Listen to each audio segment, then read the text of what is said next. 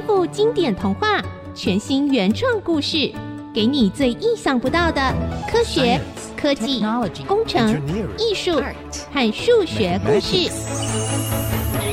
请听《颠覆故事 STEAM》。各位大朋友、小朋友好，欢迎收听《颠覆故事 STEAM》节目，我是小青姐姐。我们一起来听听那些耳熟能详的经典童话，一起来颠覆，找出有趣的科学、科技、工程、艺术和数学知识哦。今天小田和蒸汽哥哥会一起来听故事。我是小田，大家好。大家好，我是蒸汽哥哥。今天我们来听听拇指姑娘的故事。小小的拇指姑娘真的很惹人怜爱呢。有很多艺术作品也是非常精细小巧，你有看过吗？而在科学上也有以微小而著称的技术哦，准备好了吗？让我们一起颠覆故事 STEAM。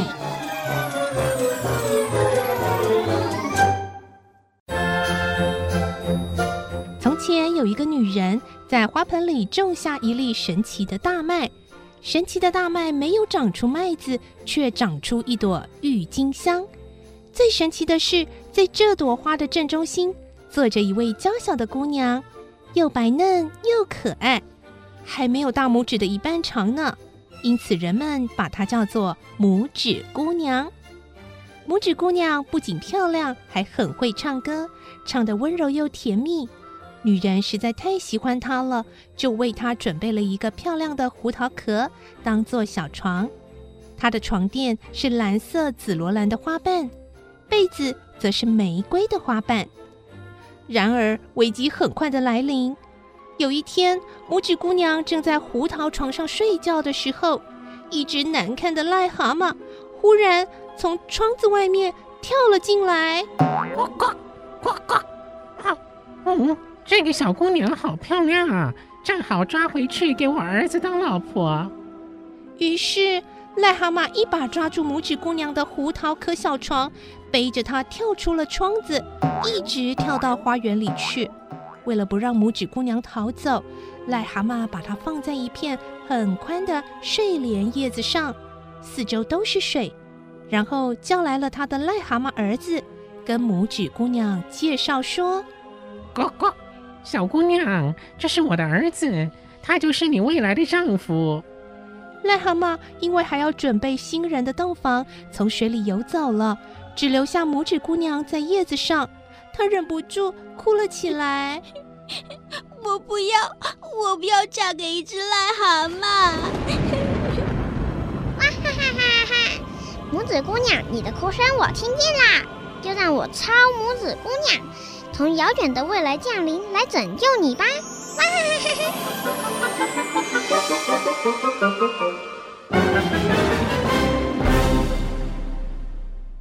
超拇指姑娘，这是什么？不是安徒生的故事吧？呃，还是安徒生的故事了，只是今天为大家带来颠覆版。超拇指姑娘将会带着拇指姑娘进入超微小的世界哦。不会又在乱编了吧？不会不会，只是加上一点点时光旅行，一点点瞬间移动，一点点变大变小。呃，听起来就很不妙。小田放心啦，听下去就知道，加进这些情节都是剧情的需要。运用科学的力量，我们一定会让拇指姑娘得到幸福，完成安徒生原版的美好结局。希望如此。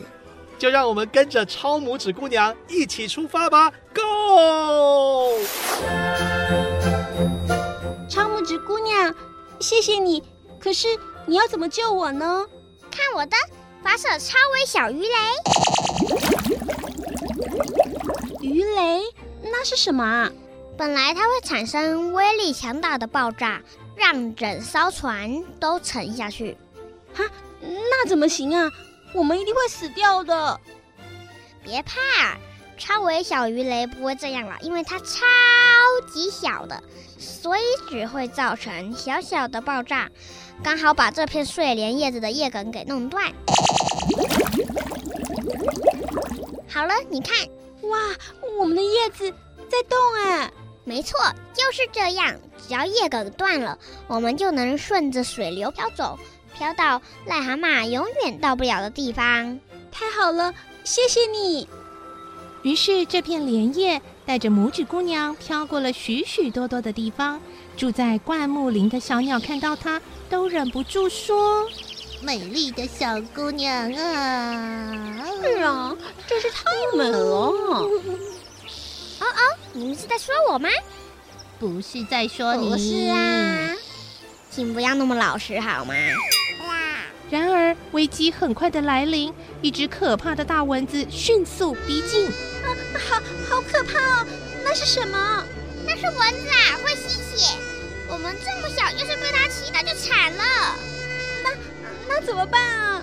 别怕，我可以把我们缩小，让它找不到。看我的，缩缩缩！啊，蚊子真的飞走了耶！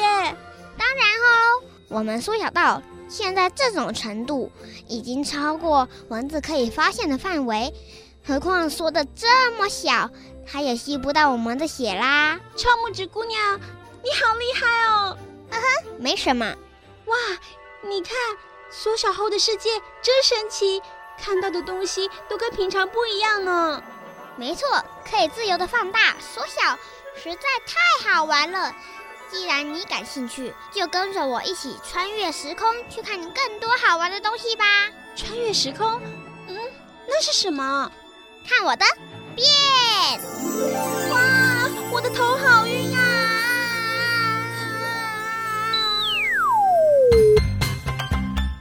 呃，这这是哪里呀？你来自欧洲，当然没见过。这是我们东方藏宝物的地方，称为故宫。你现在看到的这艘船，就是故宫宝物的一种，叫做果核雕刻。果核雕刻，嗯，是说用水果的核来雕刻吗？那应该很小才对啊！怎么我看这艘船这么高这么大，跟它比起来，我简直小得像蚂蚁一样。哦哦，对不起。要欣赏果核雕刻，我们不需要缩到那么小，可以放大到呃大约零点三公分吧。来，放大，大大大！哦，现在看起来它就是一艘正常的小船了。是啊，这艘船是用橄榄的果核雕刻的，正式名称叫雕橄榄核舟，高一点六公分。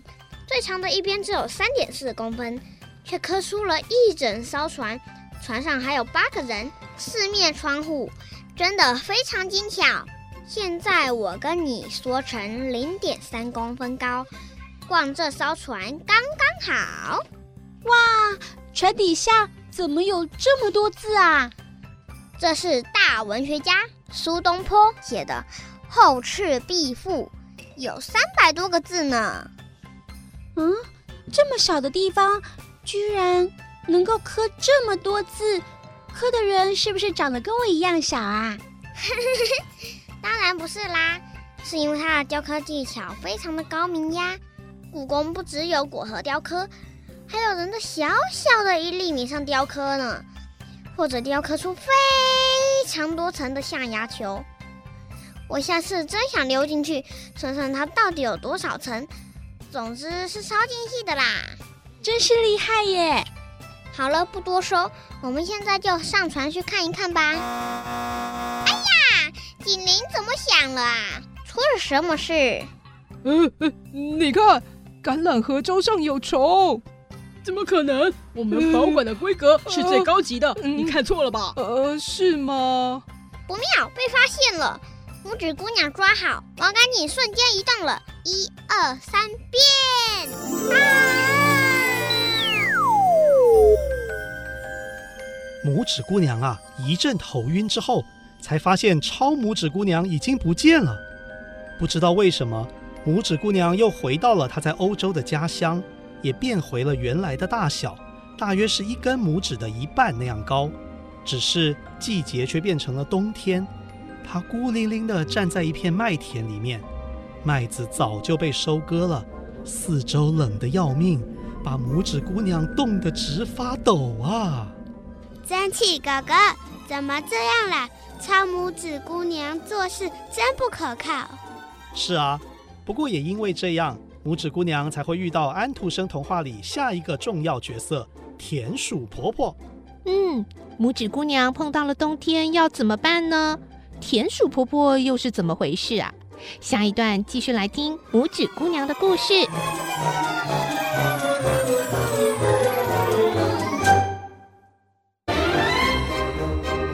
拇指姑娘孤单的在麦田里冷得发抖，最后她来到了一只田鼠的门口。这只年纪大的田鼠婆婆，她的家是一个小洞穴，又温暖又舒服。可怜的拇指姑娘站在门口，请求田鼠婆婆让她进去。好心的田鼠婆婆马上说：“哎呀，你这个可怜的小姑娘，来来来，来我温暖的房子里，跟我一起吃点东西吧。”于是接下来的几天，拇指姑娘都跟田鼠婆婆住在一起。田鼠婆婆很善良，但是也让拇指姑娘有点困扰，因为她一直说拇指姑娘应该嫁给她的邻居鼹鼠先生。鼹鼠先生的房子比我家大二十倍呀，还穿着美丽的黑天鹅绒袍子。只要你能嫁给他，一辈子啊就享用不尽了。可是拇指姑娘并不想嫁给他。虽然鼹鼠先生有钱又有学问，但是他的视力不好，又喜欢批评。比方拇指姑娘最爱的阳光和美丽的花。他就很讨厌，经常说他们的坏话。然而，鼹鼠先生却很喜欢拇指姑娘，甚至从自己的房子挖了一条长长的地道，通到田鼠婆婆的房子来。Hello，Hello。哎呦，你你怎么挖洞到别人家啦？嘿。小姑娘，别这么说，这样很好啊。鼹鼠的家这么豪华，有了这个地道，我就可以经常到他家去坐坐啦。没有错，没有错，只要你们愿意啊，随时都可以来。太好啦，哎，不如现在就去吧。好。不过啊，啊这个地道中啊有一点状况，哦、你们可别害怕啊。在地道的中间有一只死掉的燕子，还有一个洞口会透进阳光啊！哎呦，燕子啊，它它它会不会吃田鼠啊？我不知道，哎，不过别担心啊，我说过它已经死了。哎，反正我也不喜欢阳光，呃，到了燕子旁边那，绕过去就可以了。就这样，田鼠婆婆跟拇指姑娘跟着鼹鼠先生走进了地道。经过燕子的时候，鼹鼠还在批评说：“嗯，你看啊，像这样的鸟啊，嗯、只会叽叽喳喳叫，哎，到底有什么用啊？”嗯，是啊，是啊。可是拇指姑娘却觉得鸟儿唱歌很好听，带给她许多的快乐。所以到了晚上，趁田鼠婆婆睡觉的时候，拇指姑娘用草编成一块毯子，把燕子全身盖好。又在田鼠家里找到一些软棉花，裹在燕子的身上，让它温暖一些。不过，就算这样，还是很冷。哇哈哈哈哈！我是超拇指姑娘，拇指姑娘，我终于找到你了。超拇指姑娘，你终于出现了。你知道吗？你不见了以后，我差一点被冻死。幸好天鼠婆婆收留了我，对不起啦，对不起，都是我的错。好了，别哭了。啊，对了，你要小声一点哦，把田鼠婆婆吵醒了就糟糕了。哎，你到底去哪里啦？嗯，解释起来要讲很久啦。我让你看一个东西，你就知道了。出现吧，小魔镜。超拇指姑娘一说完。马上出现了一个长方形的魔镜，上面不但有彩色的风景，还有人在跑，不过没有声音，应该是超拇指姑娘把声音关掉了。诶，你不是说这是小魔镜吗？怎么比我大这么多啊？这只只有五寸一目，已经很小了，是因为你只有半根拇指高，才会觉得它很大呀。哦，原来如此哦。等一下，蒸汽哥哥，这哪里是魔镜，根本就是一只手机嘛！哎，被你发现了。哎，因为超拇指姑娘来自未来，变出一只手机也是很正常的嘛。一点也不正常。哎，别这样嘛。虽然超拇指姑娘怕吵醒田鼠婆婆，不敢帮这个手机打开声音，但是我们可以开声音哦。就让我们来听听看，超拇指姑娘到底出了什么事？为什么会跟拇指姑娘失散了？糟糕，我的时空穿越出了问题，拇指姑娘也不见了。糟糕，真糟糕！我要去找她。哎呀，这是什么？是病毒？它怎么会这么大？不对，是我说的太小了，快变大，大大大！哈，这是什么？金龟子？不要来抓我啦！我跑，我跑跑跑！这是就是什么啊？啊，是壁虎！啊！超拇指姑娘真辛苦啊！你才知道。不过，为什么小魔镜这么神奇，可以让我看到你的事情呢？这是因为……呃，好。我带你去看看小魔镜的里面。我说说说。哇，好奇妙的地方哦！是啊，我考考你，你能画出最细的线有多细？大概跟头发一样细吧。那很棒，你的头发比普通人细很多，所以你能画得很细。不过啊，小魔镜里面的半导体基体电路画的线比你还要细很多。现在最先进的技术，比一般人的头发还要细差不多一万倍，所以能够在很小的小魔镜上做出很多很多的功能。一万倍啊，好厉害哦！可是什么是电路啊？这个有点难解释诶，你这样想好了，电就像是一种神奇的力量，在电路里面流动，经过很多复杂的装置以后，可以像魔镜一样展示过去发生的事情，发出声音，或者做好多神奇的事。好了，我们回去吧。哇，终于回来了。啊好大的鸟啊！你是谁啊？我就是那一只燕子啊。其实我没有死，只是没有力气说话，常常在昏迷中。谢谢你帮我盖毯子，还有这个小魔镜，好温暖啊，才让我清醒的。是啊，哎，超拇指姑娘，你的小魔镜真神奇，原来还能当暖炉用啊！啊，这只是凑巧啦，其实它不是用来当暖炉的，不要发热还比较好。呃呵呵。燕子清醒之后，就一直劝拇指姑娘跟她一起飞走，还说在她住的地方有一个小小的王子，长得跟拇指姑娘一样高，他们可以做好朋友。但是拇指姑娘怕田鼠婆婆难过，不愿意走。直到几天以后，田鼠婆婆又来叫她嫁给鼹鼠先生，她才只好决定离开。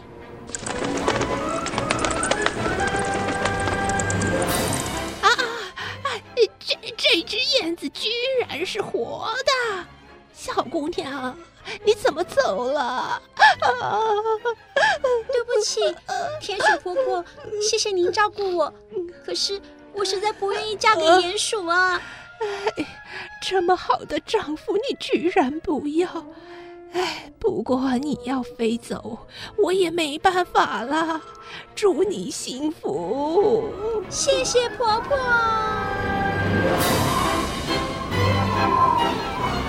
燕子在天上飞，风果然很大。安徒生说，拇指姑娘只要用一根腰带绑在燕子的羽毛上，就不会被吹走。才怪嘞！幸好有我的高科技固定器，我们才能安全。风真的好大！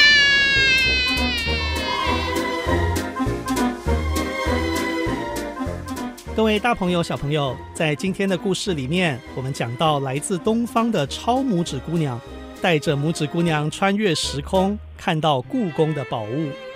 那今天呢，我们也就透过电话连线，请到故宫的科学家来为大家分享哦。或许之后爸爸妈妈带小朋友去故宫，你们也可以仔细的欣赏哦。让我们欢迎陈东和博士，博士您好。各位听众您好。那我们今天就来请教您几个问题哦，是跟故宫这种很微小的艺术是有关系的。嗯，首先从科学的角度啊，我们知道故宫有很多非常棒的学者，其中也有科学家哦，是不是可以分享一下故宫用什么样的一些科学或者方法来研究那些很微小的雕刻呢？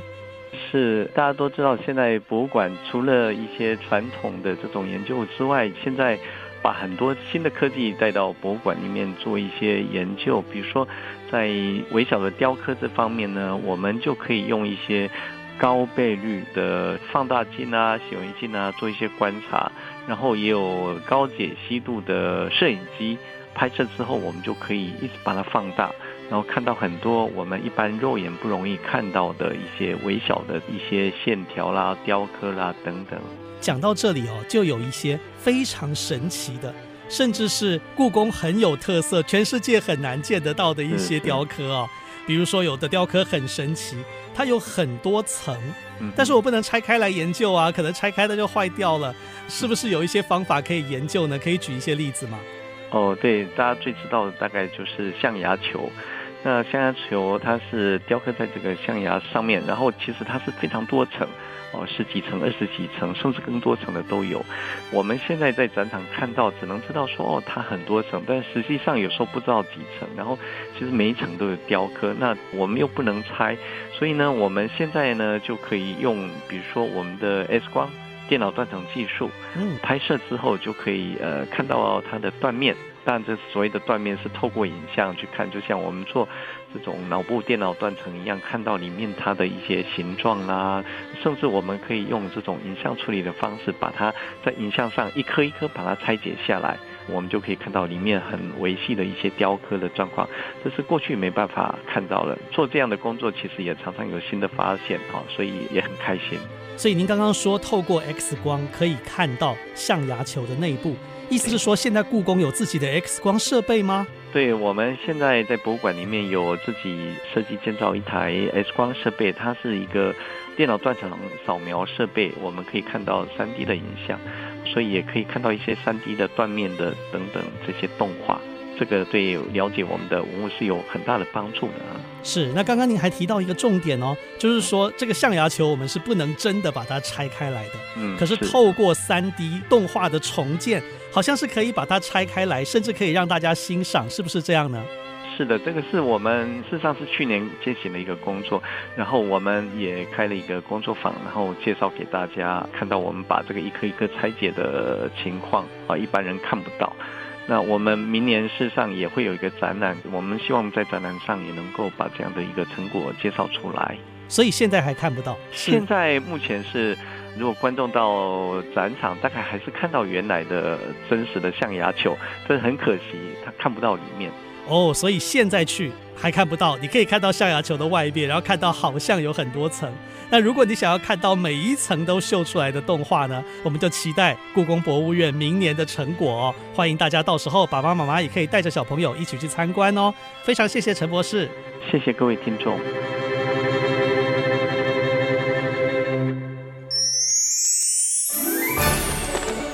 子飞向天空，飞过森林和高山。终于到了温暖的国度，带拇指姑娘遇见了小小的王子。王子啊，你喜欢来自未来的女孩吗？我可以带你穿越时空哦。嗯嗯、呃，这个，呃、这其实我，嗯嗯不。超拇指姑娘，你在做什么啦？亲爱的小朋友，听了今天的故事有什么想法呢？颠覆故事，STEAM。我们再见喽！大家再见喽，下次见，拜拜。拜拜。